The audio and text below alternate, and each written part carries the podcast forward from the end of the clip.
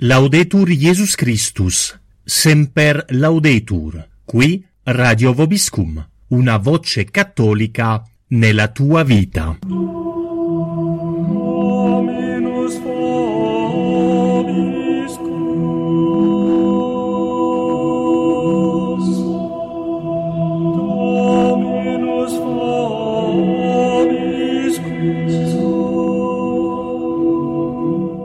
Carissimi ascoltatori di Radio Vobiscum, questa sera ci troviamo in compagnia di Andrea Giacobazzi, noto fondatore di Radio Spada, per ragionare un po' sul problema Siria. Andrea presenterà quindi la conferenza che di fatto ha, ha già presentato a Rimini nel convegno di Rimini dello scorso fine ottobre, dal titolo Perché la Siria, cristiani, guerre ed escatologia. Buonasera Andrea. Buonasera, buonasera. E grazie, per questo, grazie a lei per questo intervento. Eccoci qua, eccoci qua. Allora, beh, io ringrazio diciamo, per lo spazio e passo subito alla, alla conferenza. E, mh, come eh, avevamo fatto anche a Rimini, inizio leggendo un passo del, eh, del Vangelo di Matteo che eh, ci, ci lancia subito sul tema che stiamo analizzando. Dice, si sparse la fama di lui per tutta la Siria, gli si presentarono tutti quelli che avevano male, gli afflitti da dolori e da malattie diverse, indemoniati, lunatici, paralitici, e li risanò. E lo seguivano numerose turbe dalla Galilea, dalla Decapoli, da Gerusalemme, dalla Giudea e da oltre il Giordano. Ecco, già in questo passo iniziale del Vangelo eh, di Matteo, questo lui ov- ovviamente è riferito al nostro Signore Gesù Cristo che con la Siria, ovviamente anche qui Siria, la Siria ha un significato ampio, aveva un legame particolare. Pensate che eh, quando dopo le rivolte ebraiche i romani riuscirono a riprendere il controllo della Palestina, questa fu rinominata Siria-Palestina.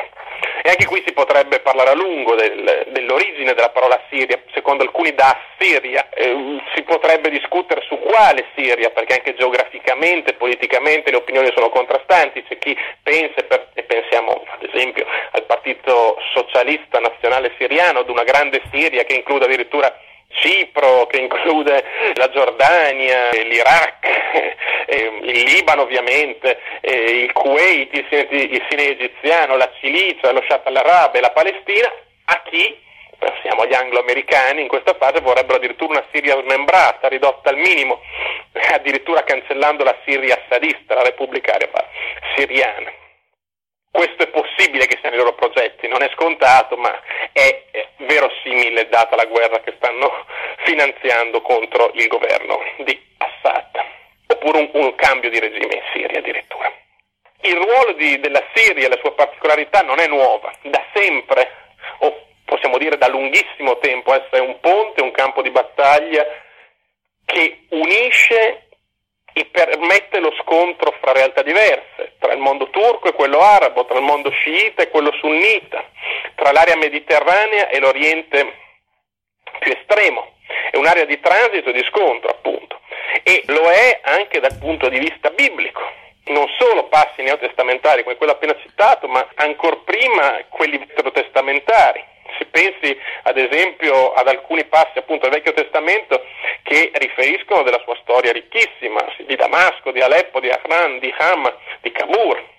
Si pensi al tema dei, dei toponimi aramaici della Siria, che sono in buona parte riscontrabili, diciamo, addirittura in alcuni villaggi, pensiamo a Malula, eh, ci sono ancora eh, persone che parlano una lingua aramaica, una lingua ovviamente diversa da quella dei tempi in cui parlava Gesù, ma comunque riconducibile ad un ambito linguistico affine una setta di culti particolarissimi, una, una, una, terra di grandi condottieri, anche infedeli. Pensiamo a Saif ad-Daula, il grande condottiero che secondo la leggenda fu deposto, fu, fu messo, diciamo, raccolto eh, in una tomba con la guancia appoggiata ad un mattone ottenuto dalla polvere che si raccoglieva ogni volta sulla sua eh, maglia, sulla sua cotta di maglia eh, quando andava in guerra e così via. E in generale, prima di finire questa eh, breve introduzione, possiamo dire che la cultura e la civiltà siriane, in base a recenti studi, hanno dimostrato come le prime formazioni di società urbane complesse in Siria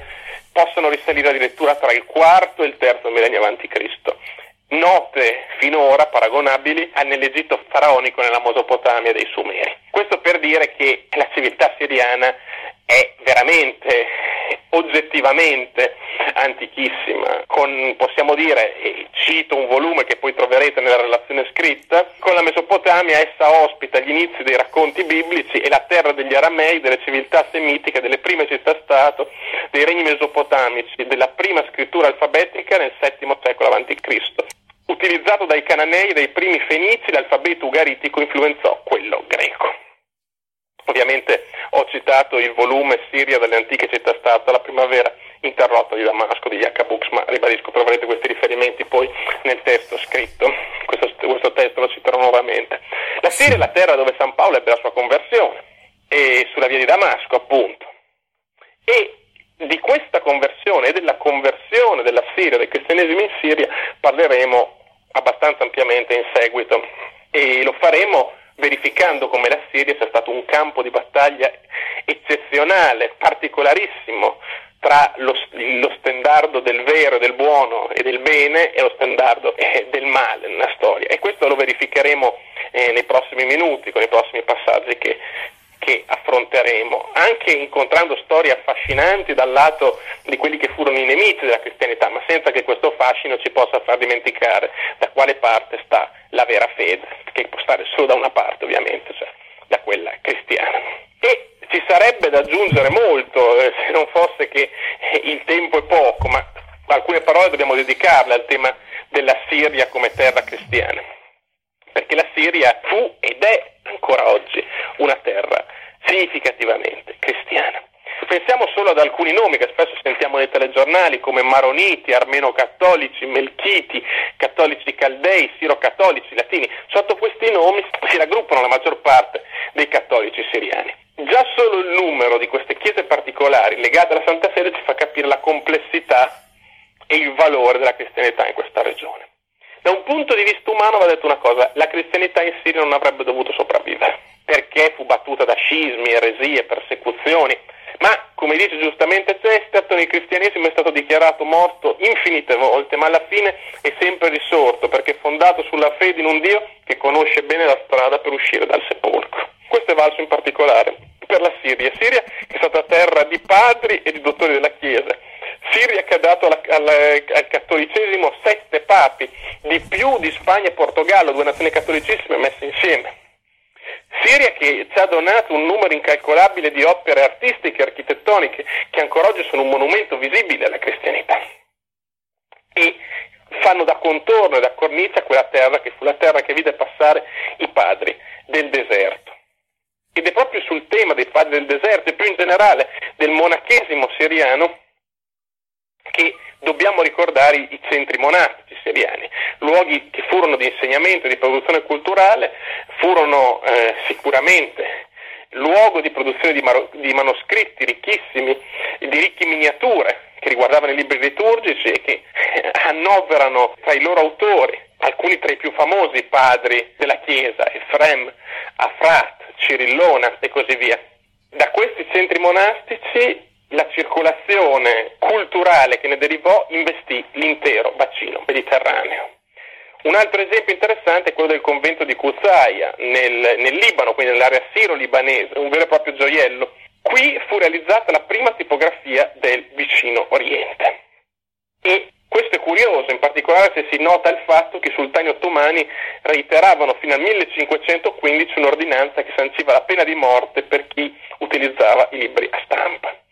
E qui fu probabilmente nel 1610 stampato il primo libro, appunto, in questa prima tipografia, un salterio bilingue arabo e siriaco. Ancora, sempre nell'area, diciamo, siro-libanese, ad Aleppo, in Siria più propriamente, eh, nel 1706 si ha notizia di un'altra stamperia maronita e così via, fino al 1801 al Cairo, dove sempre un libanese fondò la sua tipografia. Ed è innegabile come il legame con l'Europa, in particolare col cattolicesimo romano, con Roma, quindi fosse uno dei motori di questo avanzamento culturale. Del resto, l'insegnamento in Libano nell'Ottocento, legge questo regista anche l'Enciclopedia Cattolica, era principalmente nelle mani della comunità cristiana e di questo insegnamento, di questa fonte culturale beneficiavano anche cristiani dissidenti, ebrei e musulmani.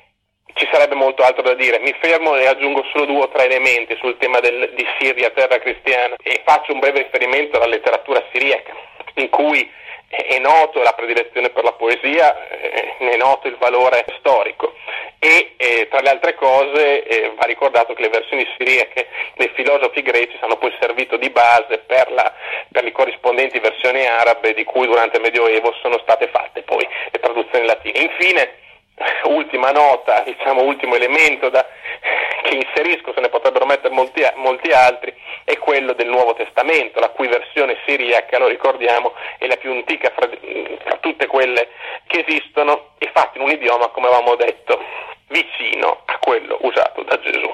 Si potrebbe, ribadisco, aggiungere altro, ma ci tocca passare ad un altro tema, che è un tema che ci avvicina anche seppur indirettamente all'attualità siriana, ovvero il tema della guerra. Tra le trincee della cristianità, la Siria fu un millenario campo di battaglia. Non solo per gli elementi che abbiamo detto fin qui, che sono ben comprensibili. E la Siria non fu semplicemente una terra cristiana o un privilegiato campo di battaglia per la Chiesa militante. Quest'area, questa zona fu, lo vedremo anche in seguito, un fondamentale crocevia scatologico cioè una regione contesa non solo per la sua valenza strategica dal punto di vista politico, ma anche per una valenza strategica in campo religioso. Questo è bene sottolinearlo. E il ripetersi eh, nelle fasi eh, storiche della Siria di alcuni approcci, di alcune vicende che vedremo mutatis mutandis si ripeteranno, si conferma nel fatto che in questa terra si combatteva qualcosa che rappresentava di più di un semplice scontro fra potenze solo umane, qualcosa di ulteriore. Di questi esempi potremmo farne molti, ovviamente per brevità e per rendere anche più fruibile questa, questa conferenza, questo intervento, dobbiamo ridurci a pochi. Un elemento interessante che notiamo è, questo è in generale applicabile, il fatto delle forze centrifughe all'interno della società siriana e della gradualità nel passaggio tra un ordine e un altro.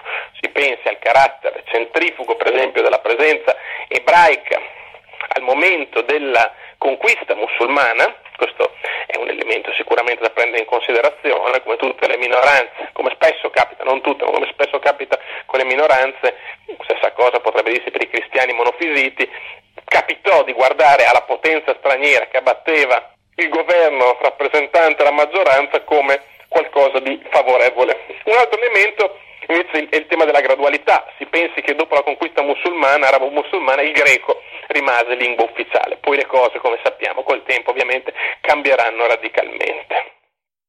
Ma un dato che unisce in parte la storia siriana a quella, tra virgolette, potremmo dire europea, è il tema sicuramente questo sviluppato nei secoli successivi, dello strapotere ottomano, potremmo dire turco, perché se all'inizio, alla vigilia della prima guerra mondiale, ancora la Siria si trovava eh, diciamo, ad affrontare il tema della dominazione ottomana, contro quegli stessi ottomani per secoli, contro diciamo, le forze turco-musulmane che eh, diciamo, erano presenti nel vicino Oriente, per secoli si opposero i regni cristiani europei, in modo non uniforme, in modo non costante, in modo alternato, ma così fu.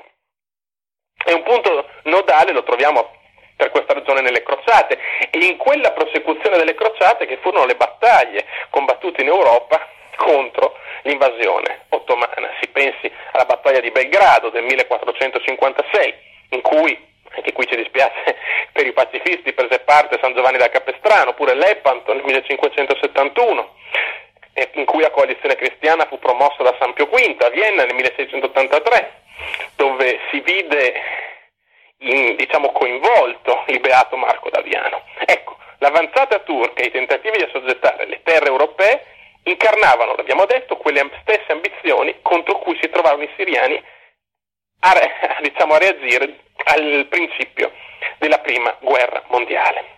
E se è vero che eh, le crociate riguardarono quella tutela della cristianità che generalmente ad esse viene riconosciuta quei pellegrinaggi armati che dovettero essere fatti per la tutela della cristianità, va detto che i cristiani siriani non furono estranei a questo aspetto. Pensiamo ad esempio ai Maroniti, che come rileva un cronista del tempo, rispetto ai regni latini, viene, viene detto furono utilissimi e venivano definiti uomini forti e valorosi, che aiutarono, in particolare si fa riferimento al 1098, i eh, crociati latini a prendere la via per Gerusalemme. Ecco, ovviamente le crociate non furono solo pellegrinaggi armati, esse si eh, mescolavano interessi materiali e spirituali, però eh, allo stesso modo va riconosciuto, questo eh, colgo l'occasione per ribadirlo, anche se diciamo, il tema non, non è strettamente diciamo, inerente, ma in buona parte sulle crociate si alimentò nei secoli successivi una leggenda nera che è stata indirizzata a screditare ulteriormente questa, queste vicende storiche, che ribadisco però furono spirituale e materiale, come, come buona parte della vicenda umana. Una cosa curiosa che si riscontra in parte anche oggi è come nella società siriana vi fossero già divisioni chiare sul piano etnico, sul piano eh, religioso e come queste in parte si ritrovano anche oggi. Come oggi ci sono senza voler fare paragoni estremi, senza voler esagerare, senza voler mettere insieme cose che non possono essere messe insieme, ma per dare una definizione generale, come oggi ci sono musulmani che combattono di fatto al fianco di non musulmani in Siria per uno scopo politico, ad esempio per la, per la difesa del governo Assad, così all'epoca c'erano alleanze che valicavano gli aspetti religiosi. Attenzione, non con, sotto una luce falsamente ecumenica, eh, vogliamoci bene, sotto un aspetto squisitamente tattico. Quindi anche qui non erano incontri di assisi ante litteram, erano però punti eh, di incontro per questioni tattiche, militari. E così nel 1140 Folco, re cattolico di Gerusalemme, si era alleato con l'Atabeg, col governatore eh, mamelucco di Damasco, per combattere le forze soverchianti di Zanchi o Zenzi, che era l'Atabeg arcinemico dei crociati, descritto dalle cronache arabe come di fatto un animatore della guerra santa dell'antagonismo anticristiano. Perché si erano alleati? Perché da entrambi era percepito come un principe d'Oriente pericoloso per la regione e se avesse preso Damasco sarebbe arrivato presto fino al mare. Questo è il principio storico, tattico, schmittiano, il nemico del mio nemico è mio amico. E così fu anche in questa occasione. Così nel 1147 va notato come eh, l'anno dopo eh, l'avvento al potere di eh, Nur al-Din, oppure per usare eh, un'espressione diciamo europea, Norandino, prendeva via ormai la seconda crociata. E qui si nota come i, pro- i successi della propaganda sciita ismailita nel vicino Oriente all'epoca del califato abbaside e del sultanato selgiukide contribuivano ad indebolire le capacità di difesa dell'Islam. Quindi anche qui un elemento, come oggi si vede, che in Siria buona parte degli sciiti combatte, senza fare generalizzazioni, ma tendenzialmente si ha un allineamento di interessi tra quello che sono eh, gli sciiti, in particolare in Libano, i duodecimani di Hezbollah, e alcune comunità cristiane, così all'epoca i, i successi sciiti indebolivano quello che era l'Islam nel suo complesso, in particolare la componente, possiamo dire, sunnita. Questa ribadisco una semplificazione, però per far capire in modo appunto semplificato come si ponessero, come si pone questa situazione all'epoca. E non deve stupire che ci fossero anche entusiasmi a volte per vittorie da parte sciita cristiane contro i, eh, contro i turchi, contro appunto eh, le tendenze musulmane sunnite. Questo accade talvolta anche oggi, seppur con una situazione eh, diciamo differenziata sotto questo aspetto. Però va ribadito che di tattica a volte si muore, perché anche nella storia cristiana è successo, succede, succederà, purtroppo, che di tattica si sia fatto male a dei cristiani. Pensiamo ad esempio al famoso accordo franco-ottomano che per fare un danno al Sacro Romano Impero e per diciamo, circumnavigare politicamente, militarmente il Sacro Romano Impero da un punto di vista operativo diciamo, e da un punto di vista militare, pratico e di interessi congiunti, eh, diciamo, per anni eh, sviluppò una serie di rapporti appunto che vedevano una potenza cristiana, la Francia, di fatto giocare contro il Sacro Romano Impero, che appunto era cristiano.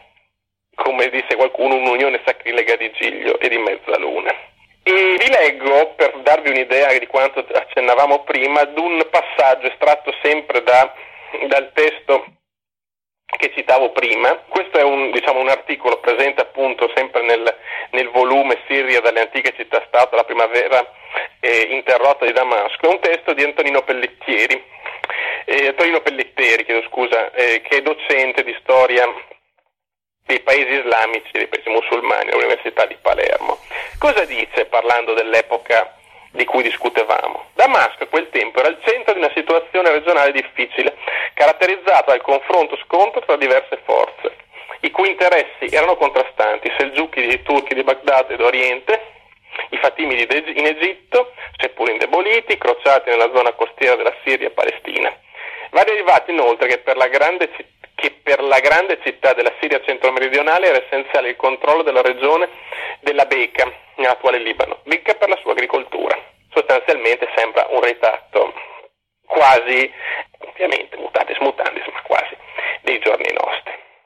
A questo aspetto aggiungiamo un'ultima, si potrebbe aggiungere molto, ma aggiungiamo un ultimo passaggio come abbiamo visto molte guerre, molti scontri, molti esempi, a volte anche forse posti da me in modo un po' disordinato, ma giusto per farci capire, ma c'è un elemento che balza agli occhi guardando questi fatti, ovvero i dati riportati non ci devono far ridurre tutto a questioni solo tattiche, tra virgolette. La storia è, una, a volte una partita scabrosa, senza dubbio, in cui le vicende umane si intrecciano, ma in cui c'è un giocatore esterno, i fondamentali, Dio a lui si rivolgono la vera e la falsa escatologia. E di vera e falsa escatologia parleremo a breve. E le analisi storiche che, o politiche, materialiste, quindi che hanno di fatto tentato di escludere Dio, hanno puntualmente fallito. Per cui l'orizzonte escatologico, ancora oggi in modo ancora più manifesto, è un orizzonte da tenere in considerazione, in particolare per uno scenario come quello siriano. Giusto per fare un esempio, anche qui tra i mille, una cosa che a noi occidentali può sembrare strana, ma che ha una sua valenza particolare, insomma, è il tema, ad esempio, faccio, faccio, questo esempio, poi ne farò altri, del minareto di Gesù, che c'è a Damasco, nella grande moschea degli Omayadi, si può incontrare appunto il minareto di Gesù. Il minareto eh, viene, deriva appunto da manar, faro arabo, la torre che è presente in tutte le moschee, nella quale eh, il muezzin cinque volte al giorno chiama la preghiera sostanzialmente. Ma non ci deve stupire che sia associato al nome di Gesù, perché nell'Islam, nell'Islam seppur in modo erroneo e gravemente diminutivo, questo è chiaro, è, è presente un ruolo profetico di Gesù, appunto, ribadiamo, erroneo e gravemente diminutivo. La cosa curiosa è che secondo una tradizione locale da questo minareto sarà il luogo in cui eh, riapparirà nel giorno del giudizio. Ecco, solo questo esempio ci fa capire la complessità che ci troviamo di fronte in ambito escatologico nella regione.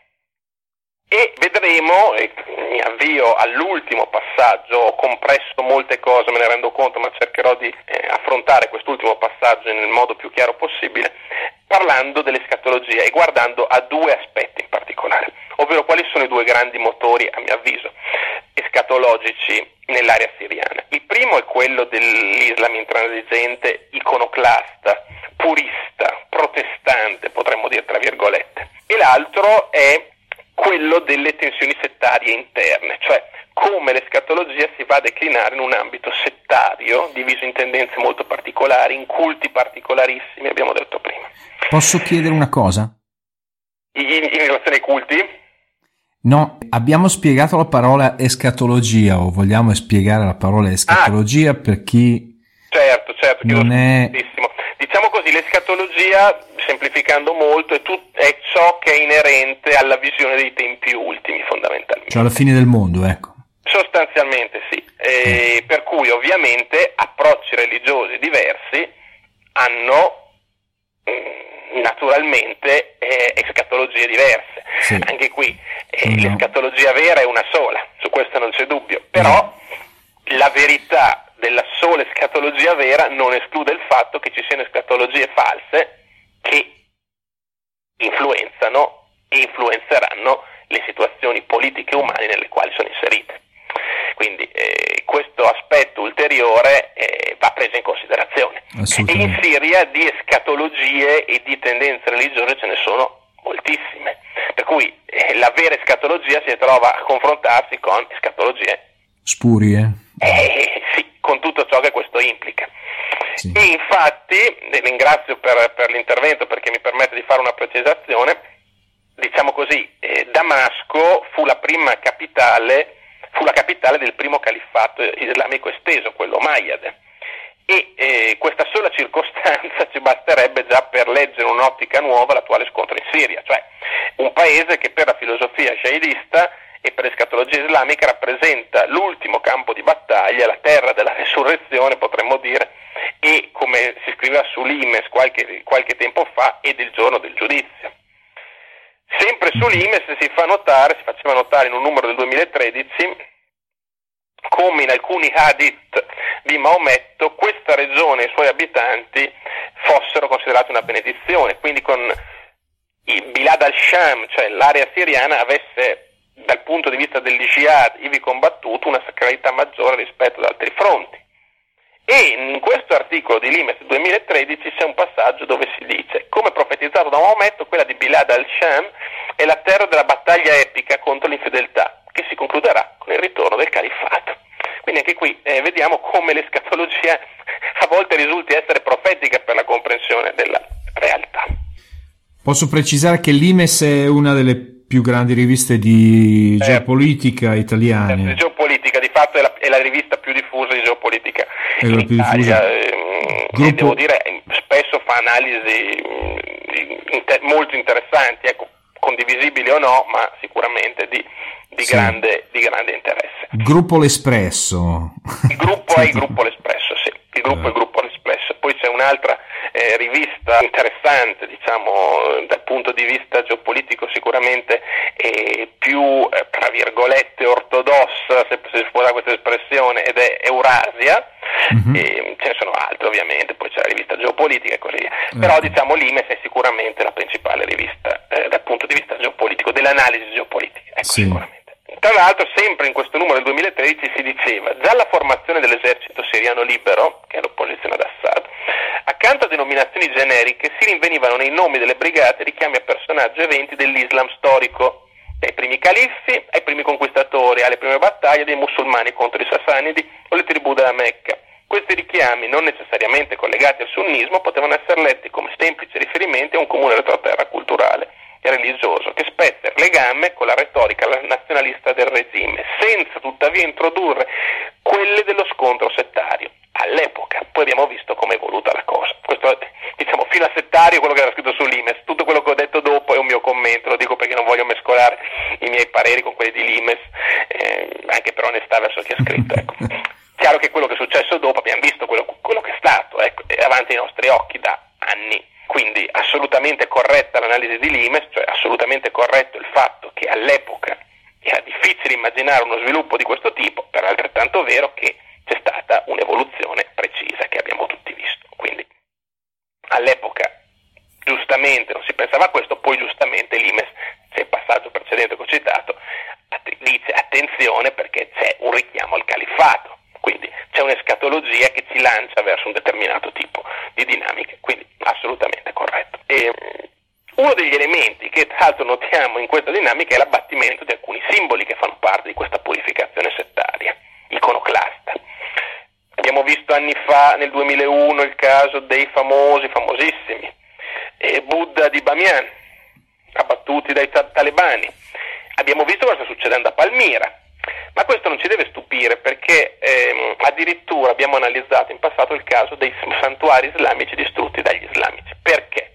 Perché secondo certe frange estremiste, mh, iconoclaste, mh, puriste eh, dell'Islam, in particolare salafiti e wahhabiti, c'è un approccio appunto talmente spinto sul tema eh, del monoteismo, talmente deviato dal punto di vista del monoteismo, che un po' come i nostri protestanti finiscono per considerare un po' tutto idolatria. Il paragone estremo, però per intenderci. E mhm. eh, c'è il tema eh, del cosiddetto shirk, cioè eh, dell'associazionismo, del pericolo del politeismo che viene portato agli estremi. E questo poi cosa produce? Produce la distruzione dei santuari islamici, la distruzione dei luoghi di culto, la distruzione degli idoli e così via. E in questo si inserisce Palmira, che è una città che ha una sua storia importante anche dal punto di vista biblico. A Palmira è stato distrutto il Tempio di Bel, eh, facciamo il, il racconto di Bel e il drago, lo conosciamo tutti, ha un valore biblico fondamentale. Perché fondamentale? Dico fondamentale eh, non per caso, perché almeno a mio avviso, essendo un testo deuterocanonico, cioè eh, non riconosciuto per esempio dai protestanti, già solo per questo ha un valore particolare. In secondo luogo perché è un testo nel quale si dà un retto esempio di antidolatria biblica. Daniele che distrusse l'idolo di Bel lo fece perché all'epoca l'idolo di Bel era un idolo pericoloso per la fede del popolo. Oggi è un'inerte ricchezza archeologica, quindi quelli che cercano di trovare un riscontro biblico in ciò che fa oggi l'ISIS fanno un'operazione intellettualmente sciocca, per non dire disonesta. Cosa accade? Durante il regno di Ciro in Babilonia si peccava riconoscendo Bel come superiore al Dio di Israele. Questo idolo eh, riceveva ogni giorno ampio numero di misure di farina, di pecore, vasi di vino e così via. E ad un momento si chiese a Daniele se perché non offrisse anche lui a Bel, cioè non offrisse, non, non facesse l'offerta rituale, ed egli rispose che ovviamente credeva, non credeva che Bel fosse Dio minimamente. A quel punto i sacerdoti di Bel cosa dissero? Dissero benissimo, facciamo una prova. Daniele si sarebbe consegnato alla morte perché mentitore nel caso l'idolo di Bel avesse mangiato realmente le offerte. In caso contrario si sarebbe, sarebbero morti i sacerdoti di Bel. Cosa accade? I mm. sacerdoti di Bel si inventarono un trucco sostanzialmente per togliere il cibo offerto all'idolo in modo che sembrasse mangiato dall'idolo. Ma Daniele intelligentemente sparse della cenere sul pavimento e quando il re disse ecco come, che cosa è successo, Daniele eh, disse controllate per terra e ovviamente la cenere era stata, si vedevano che qualcuno aveva camminato sulla cenere per cui i sacerdoti di Bel avevano ingannato, così l'idolo fu distrutto. Ecco, oggi è stato distrutto, oggi non oggi, in questo 2015, ciò che resta del Tempio di Bel. Questo ci dice molto, insomma, ci dice molto su come questi eh, appunto militanti dell'ISIS, lo dicevo prima, non facciano una retta antidolatria, ma si accaniscono contro ricchezze architettoniche inerti. E tutto questo ben contornato mediaticamente dal tema di Palmira, patrimonio dell'umanità, eh, quando in realtà l'umanità non ha mosso un dito, anche questo umanitarismo tutto da dimostrare, insomma, eh, esatto. l'umanità non ha mosso un dito per salvare Palmira. Palmira mm. purtroppo non è patrimonio dell'umanità, che, che ne dica l'UNESCO o non so chi, è patrimonio dell'ISIS e questo è un, eh, un dato purtroppo riscontrato nei fatti, non nelle teorie. Ultimo passaggio, che avevamo accennato prima, il tema del mosaico settario tipico della Siria. No, in un contesto così particolare, con una escatologia così forte, con delle dinamiche politiche così estreme, con un elemento antidolatrico così radicale, un quadro composito dal punto di vista settario come quello della Siria potrà lasciare indifferente eh, la situazione, potrà non, non, influire? Assolutamente no, perché ci sono antichi rancori, nuove vendette, eh, antiche diffidenze, nuovi scontri e così via. Si pensi, un caso fra tutti, poi magari vedremo degli altri, il caso per dire degli yazidi, che da, eh, dai militanti dell'ISIS sono stati spesso uccisi, le loro donne maltrattate, gli yazidi considerati adoratori del demonio, oppure il caso Dicevo, gli Alawiti, ehm, di cui fa parte la famiglia presidenziale siriana, è una parte non trascurabile della classe dirigente. Beh, voi capite che in una logica sciiti contro sunniti, eh, sempre semplificando molto, una realtà come quella alawita, che è una minoranza, potremmo dire, degli sciiti, estrema, particolarmente estrema da un punto di vista, diciamo, potremmo dire teologico, anche se poi non, non, non reale, vedremo perché.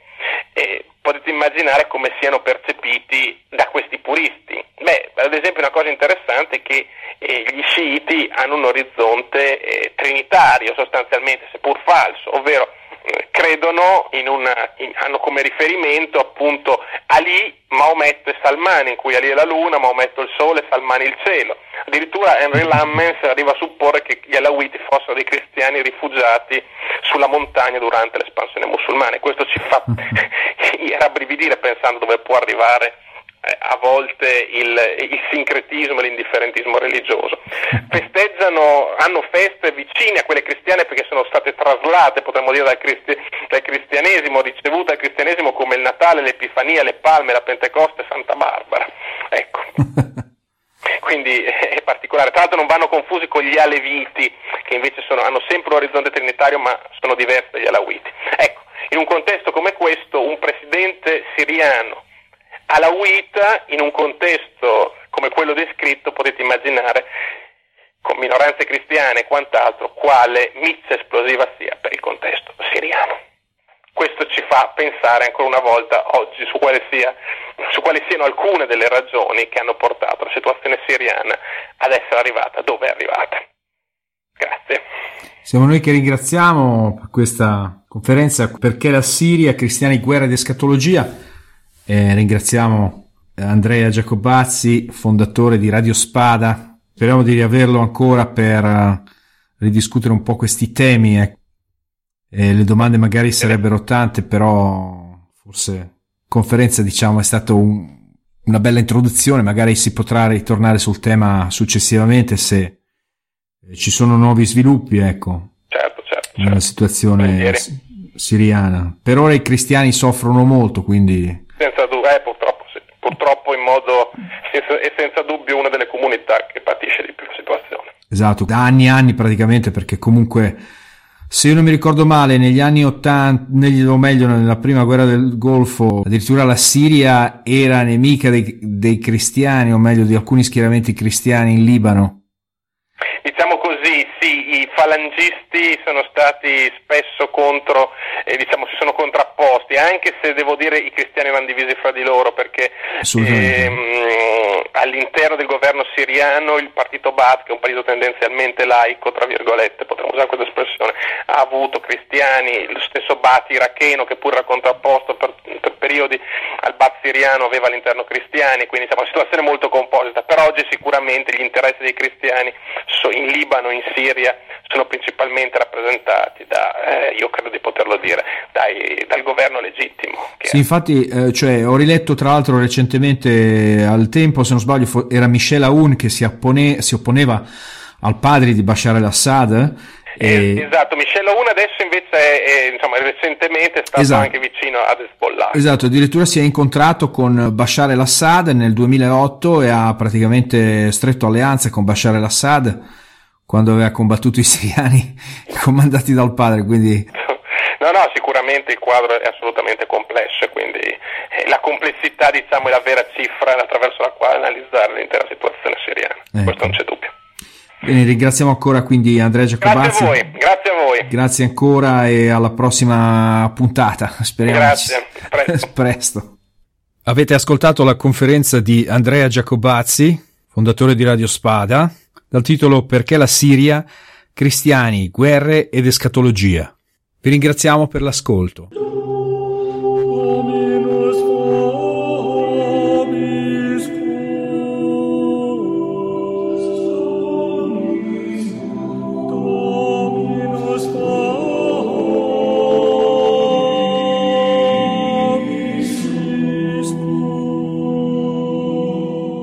Laudetur Jesus Christus. Semper Laudetur, qui Radio Vobiscum, una voce cattolica nella tua vita.